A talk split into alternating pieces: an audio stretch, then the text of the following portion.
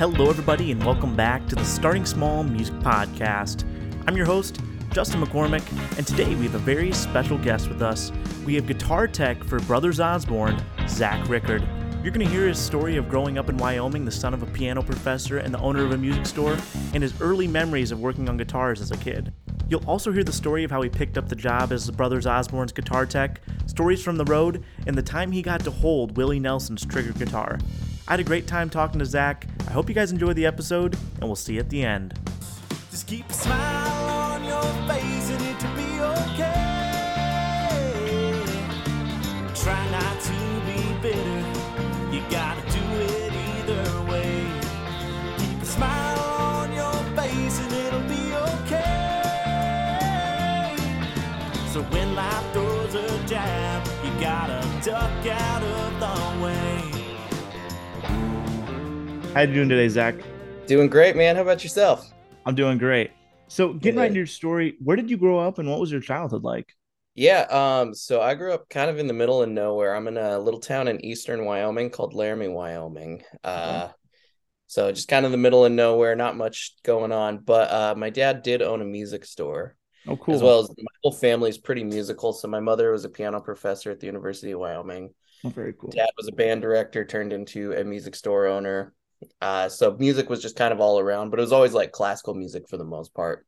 Gotcha. Uh, but because my dad owned a music store, I was around guitars starting when I was like 10 or 12, and it just grabbed me, you know, pretty quickly. You know, once I, especially as a kid, like I would get into like rock and metal and like listen to dudes just lay down riffs, and I was just like, I have, I have to do that, and just got obsessed with guitars. So I started buying them.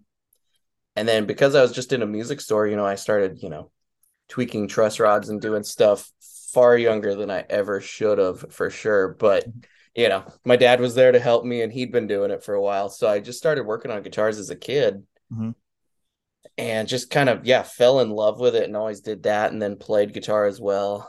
And then about the time I was 17, I moved out and discovered that paying bills is harder than I thought.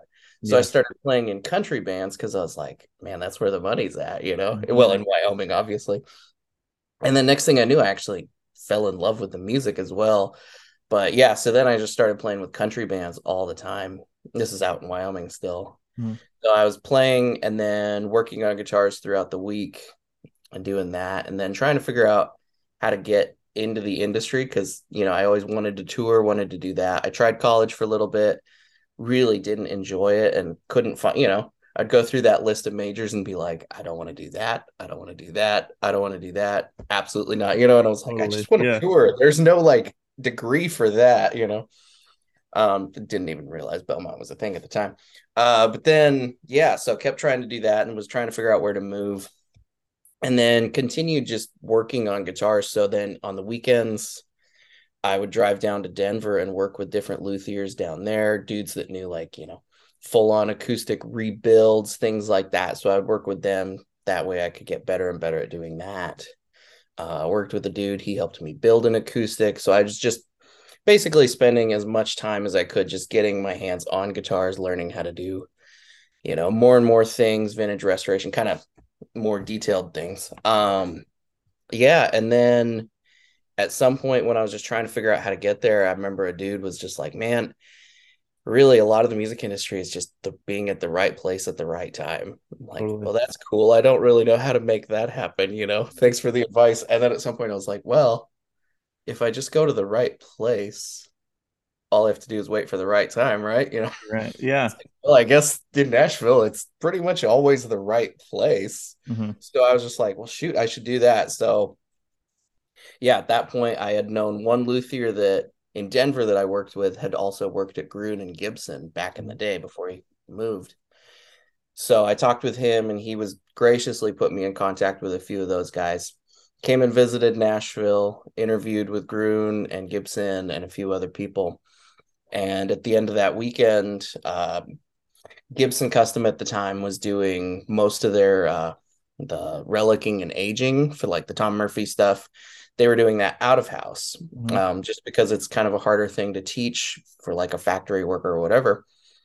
So they had uh, contracted that out. And by the end of the weekend, they basically told me if you move to Nashville, we might be able to give you work.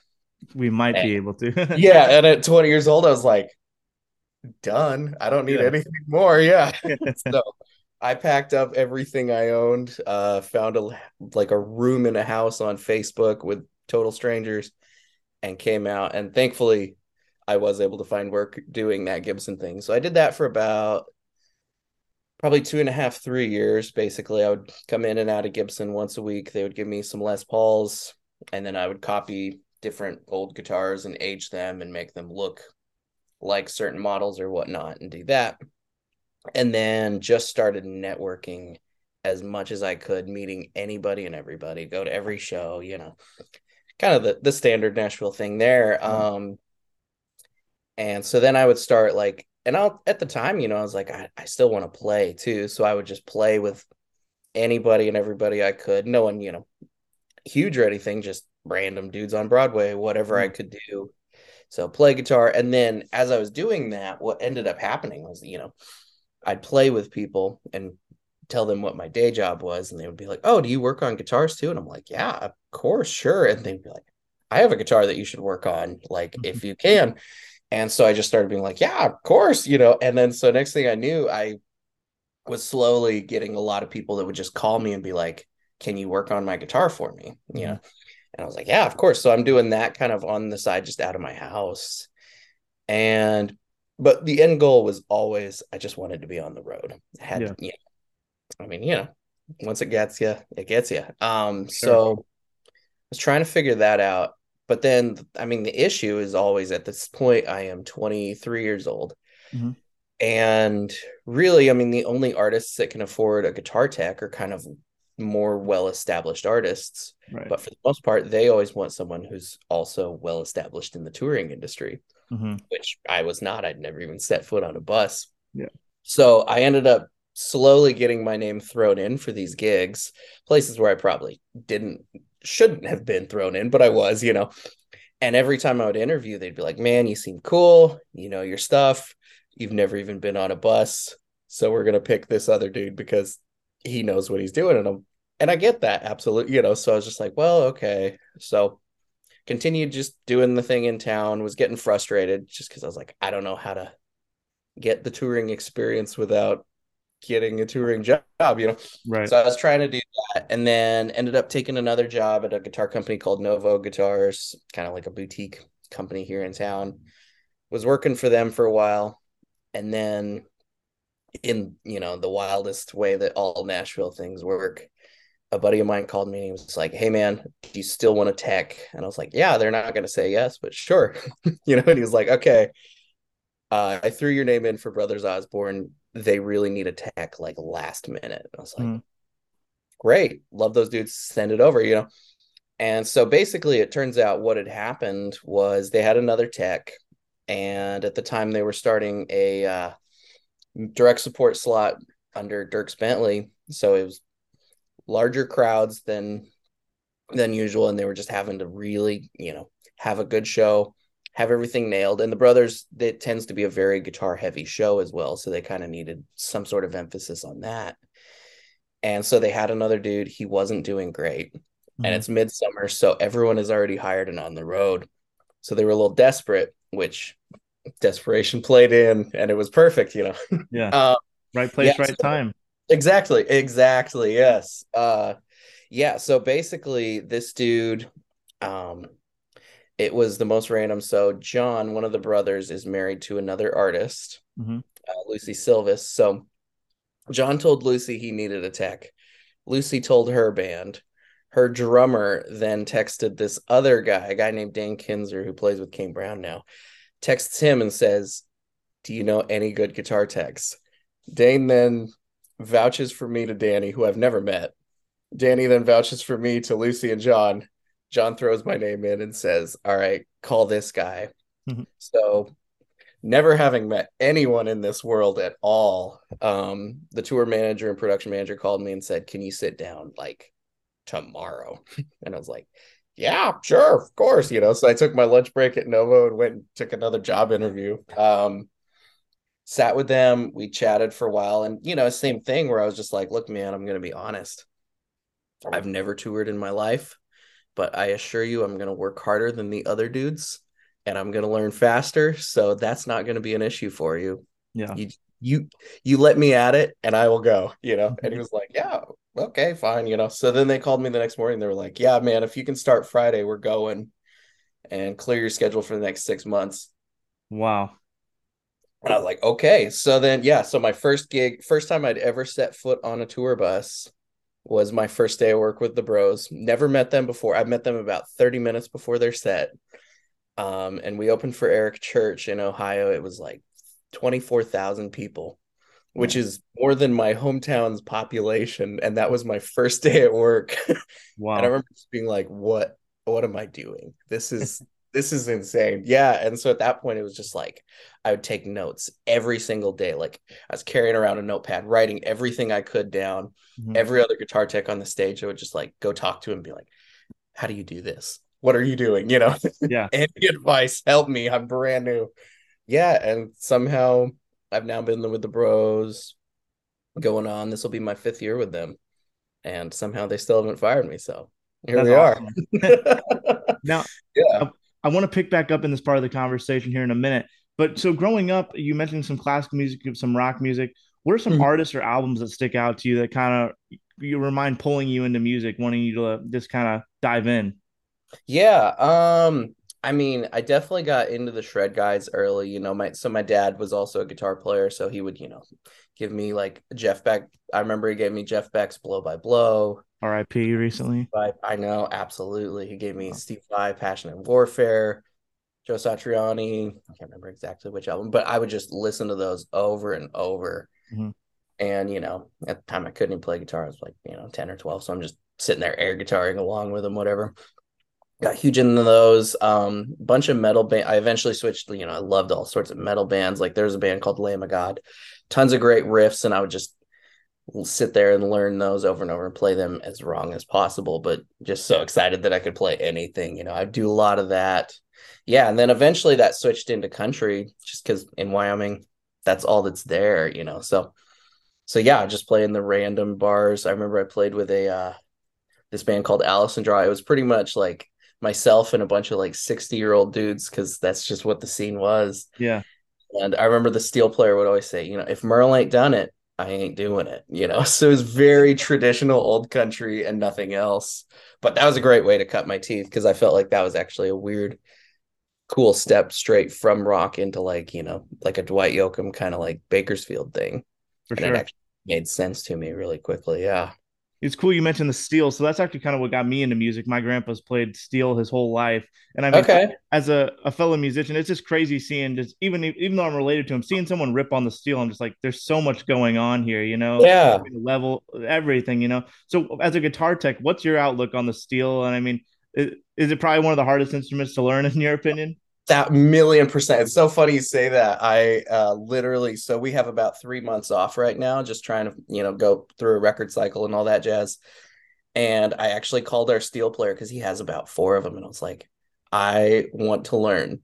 Can I borrow one? So I actually have one in my house right now. I was playing it just last night. It's impossible. It's so hard. Yeah. Is They are single or yeah. double neck? Uh, this one's just a single. It's you know three three bottom pedals, four up. Um, yeah, it's wildly complicated. So that's and then also because we tour with one, I wanted to kind of slowly learn how to actually work on it and go on the insides. But yeah, they are. Yeah, anyone who plays steel well, I respect them more than anything. That's for sure. Are you learning uh, using uh, Jimmy Day tuning or Buddy Emmons? uh, just a Nashville E9 tuning. I got you. Very cool. So, uh, when you first meet the brothers, do you remember any specific conversations with them? Kind of just getting to know them. Any funny moments, right when you first? yeah absolutely yeah i'm so um we definitely you know we the first time i ever met them right before the show is kind of funny because they had no idea who i was you know they don't know what i know or what i don't know so it's to the point where they were like yeah man so for ain't my fault um i'm gonna need the red guitar Mhm. it's like i mean you can call it a 335 but like i swear i know i know some things i promise you know but you know they never knew you know when i had Right. started like, what do you need me to do that the other dude didn't? And they were like, put a capo on the right fret. I don't know, plug it in. It's like, okay, okay, I can handle that. You know, Yeah. yeah. So, and the the first thing that I really bonded with them over is I'm a huge vintage guitar nut. Mhm. You know, loved them since I was a kid, and then especially like working at Gibson, that's all I would do is replicate old guitars, and I love them. And the brothers are very much, you know, obsessed with vintage guitars in the same way that I am. So I was within a few weeks, it was every time John and I would talk, it was just like, look at this reverb listing of this dumb guitar, you know, that is so cool, you know, and that's Mhm. all we would talk about for a long time. Was just vintage guitars. And yeah, that was definitely great. Um, yeah, went through some growing pains as we all do, you know, and I think my third weekend, I accidentally broke a Les Paul and which was not the greatest day. But yeah, I remember I had to go talk to John and I'm like, hey, your Les Paul is broken into half. And he just started laughing and was like, yeah, that one was a loner anyway. I don't even care. you know, because I remember I'm sitting there like, I'm fired. This is it. The game is over. You know, and they'll still Yeah. make fun for it. But yeah, yeah, really good dudes. I'm very blessed to be out with those guys for sure. Do you have a favorite tour that you guys have been a part of, either headlining or on an opening slot? Um, man, I mean, we've been lucky to do so much. You know, they kind of slip in and out of the commercial country into like kind of the Americana scene. Probably my absolute favorite though. We did the uh Willie Nelson's Outlaw tour. Um, and yeah, I mean already, but so we were the the first band that played that day, and then it went Alison Krauss, Bonnie Raitt, and Willie Nelson. Insane lineup. Yeah, it was like I would pack the truck as fast as humanly possible and then just go sit in front of house and just soak in that whole show. Like that was yeah, that's that's a tour I would absolutely relive that one anytime. Yeah, that was really great. It's cool you bring that up too, because I saw on your Instagram you actually had a picture where you're holding Willie Nelson's trigger guitar. Yeah. What's it feel to just like? Do you remember just holding like history in your hand, just like trying to soak that in? Like, what was that like? Absolutely. Yeah, unre- yeah, so that was the the first show we ever played with Willie. Um was this weird it was a strawberry festival down in Florida. Mhm. And it was kind of like a dual headlining sort of thing where Willie Nelson headlined at 3 p.m. kind of for the Blue Hairs. And then at like 9 p.m. we headlined. So it's very strange. Um, but because of that, we loaded in first. Mhm. And the whole day I was just like, I really want to butter this guy up. Like, I really want to touch trigger. I want to learn about it, everything. So, like, I as we're setting up, I set my stuff up as far back as I possibly could. Left the prime spot for um Tom, who's Willie's tech, left everything good. I pulled power for him. So when he came in, I was like, here's this, here's this. I have this already ready for you. He was like, man, thank you. You know, so I'm just buttering him up. Mhm. And he turns out he's one of the nicest humans. But yeah, and then I just spent the whole day just asking him questions, learning because that's I, you know, that's a big thing of any of this is just talk to dudes, ask them their stories, learn how to do it. I'm sure you've learned this as much Yeah. as anybody. Yeah. Yeah, and then eventually when he pulled out trigger, I was just like, I felt like we'd sort of built enough of a rapport that I could like look at the guitar and ask him a little more so that I'm asking him questions about like how they maintained it, what they did with like the frets, you know, as nerdy as you can get. He pulls out the guitar and I'm asking about the frets. Um, but yeah, and so as he's doing that, I was like, Can I touch it? and he was like, Yeah, man, of course, you know. That's so I got to crazy. play like I played like the first couple bars of Blue Eyes Crying in the Rain, and it was just like, that's that's it. That's the sound. It was yeah, one of the coolest moments of my life for sure. That's so dope. Now, Yeah. at, working in the guitar sector of the country music industry, who do you Mhm. think's honestly at their top of top of the game right now? I mean, whether that be an artist like Brad or Keith or a touring uh, guy playing guitar on the road, who do you think's the best guitarist in country right now? Oh man, I don't know. That's I mean, they're all great. You know, nobody nobody gets there accidentally, you know, for sure. All of these dudes out here are just amazing. Um obviously, I mean, the bros are great, you know, Keith Urban, Brad, all of those dudes are great.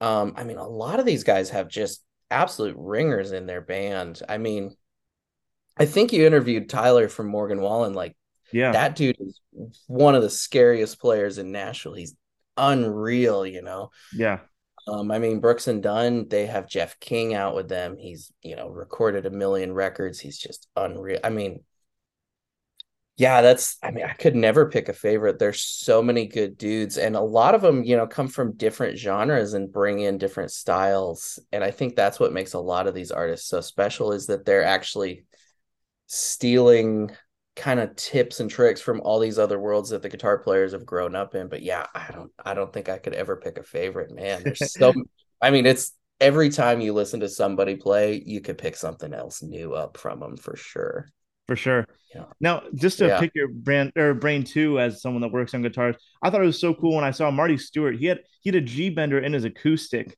I have Yeah. I have to think that that's a pretty hard process to be able to build that in, right?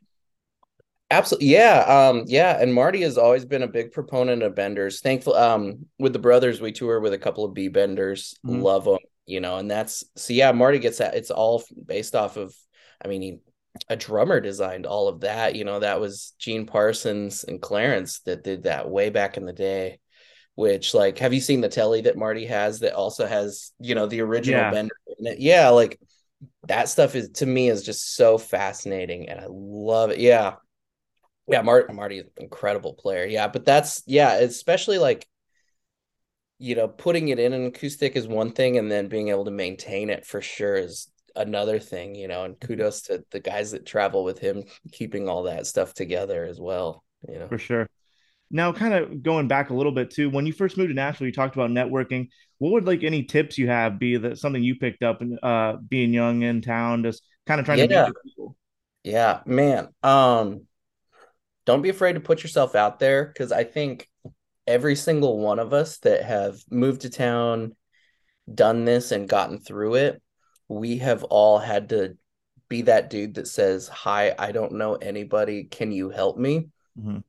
And so at this point, like, just reach out to people because they had somebody help them when they started. And so a lot of us are more than willing to do the same thing. You know, if someone calls me tomorrow and says, Hey, I just moved to town, help me, I'd say, Cool, let's go get a beer right now. I'll teach, you know, I'll, you know, I don't, we're all making it up, but I'll give you anything I can. Yeah. Um, yeah. Same, you know, message, I would just message random people on Instagram that I was like, Hey, it looks like you're doing well. You're doing what you're doing. Is there a chance I could buy you dinner at some point? Anything, you know? Um, meet people. I think one of the biggest things that I would say is um try to meet people with intentionality and you know because like really this whole business it's all relationships Yeah. it's all who you know how you know them whatever. And so it's i would say you know just try and be friends with people first you know? Don't meet people and be like hi i'm new to town. I know you do things. What kind of jobs can you get me? You know if if you go into it like that you know they're immediately going to be like okay i don't want to hit you know? But if you just be people's friends be present then at the time when they do need to send somebody a phone number for something then the, you know so that's i think that's the biggest thing is just actually be friends with all the people out here create real relationships because that's when you'll actually get past work is because no one's going to refer the guy that they only met once and they don't know anything about it but if you're the dude that hangs out with them talks to them about real life things and you're good at your job. That's that's when you'll actually have luck you know i think being very intentional about just being a good human helps i mean it goes goes a long ways Yeah. Now I like to close my interviews by asking uh, what a piece of advice is that you've learned along your journey. I know you just touched on a bunch of points there. Is there anything Yeah. else that uh, you feel like you'd give advice to your younger self or someone that just moved to town? Uh, Anything else other than the networking? Absolutely. Yeah. Um, man, I mean, the networking is big, but I think just working hard, you know, and not being fr- knowing that it's going to take a long time no matter what, Mhm. and being willing to be poor and work, you know, be willing to be that guy that worked a bartending shift till 3 a.m. and then woke up at six to get back into it and do that thing. Yeah. And just, you know, be willing to just work so hard that and be present, you know.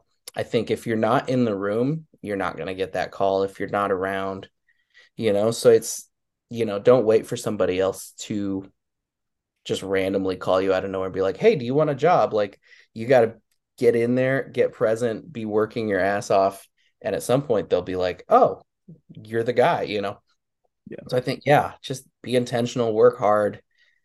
You know, never take it for granted either. You know, I know a lot of us have gotten to a point where you get to do really cool things and never let that stop being special for sure, you know, because it's still incredible every time, you know. Well, guys, there you have it. My conversation with Zach Rickard. Zach, thank you again so much for coming on the show. I had a great time talking with you. Everyone, go follow him on Instagram at Zach Rickard Music. And make sure to come back next week to hear my conversation with Josh McAfee, bassist for Dylan Schneider. Check out Starting Small Music on YouTube to see all the video content from our interviews. And also, follow Starting Small Music on Instagram at Starting Small Music and let us know who you'd like to hear on the podcast next. And remember, everyone starts small.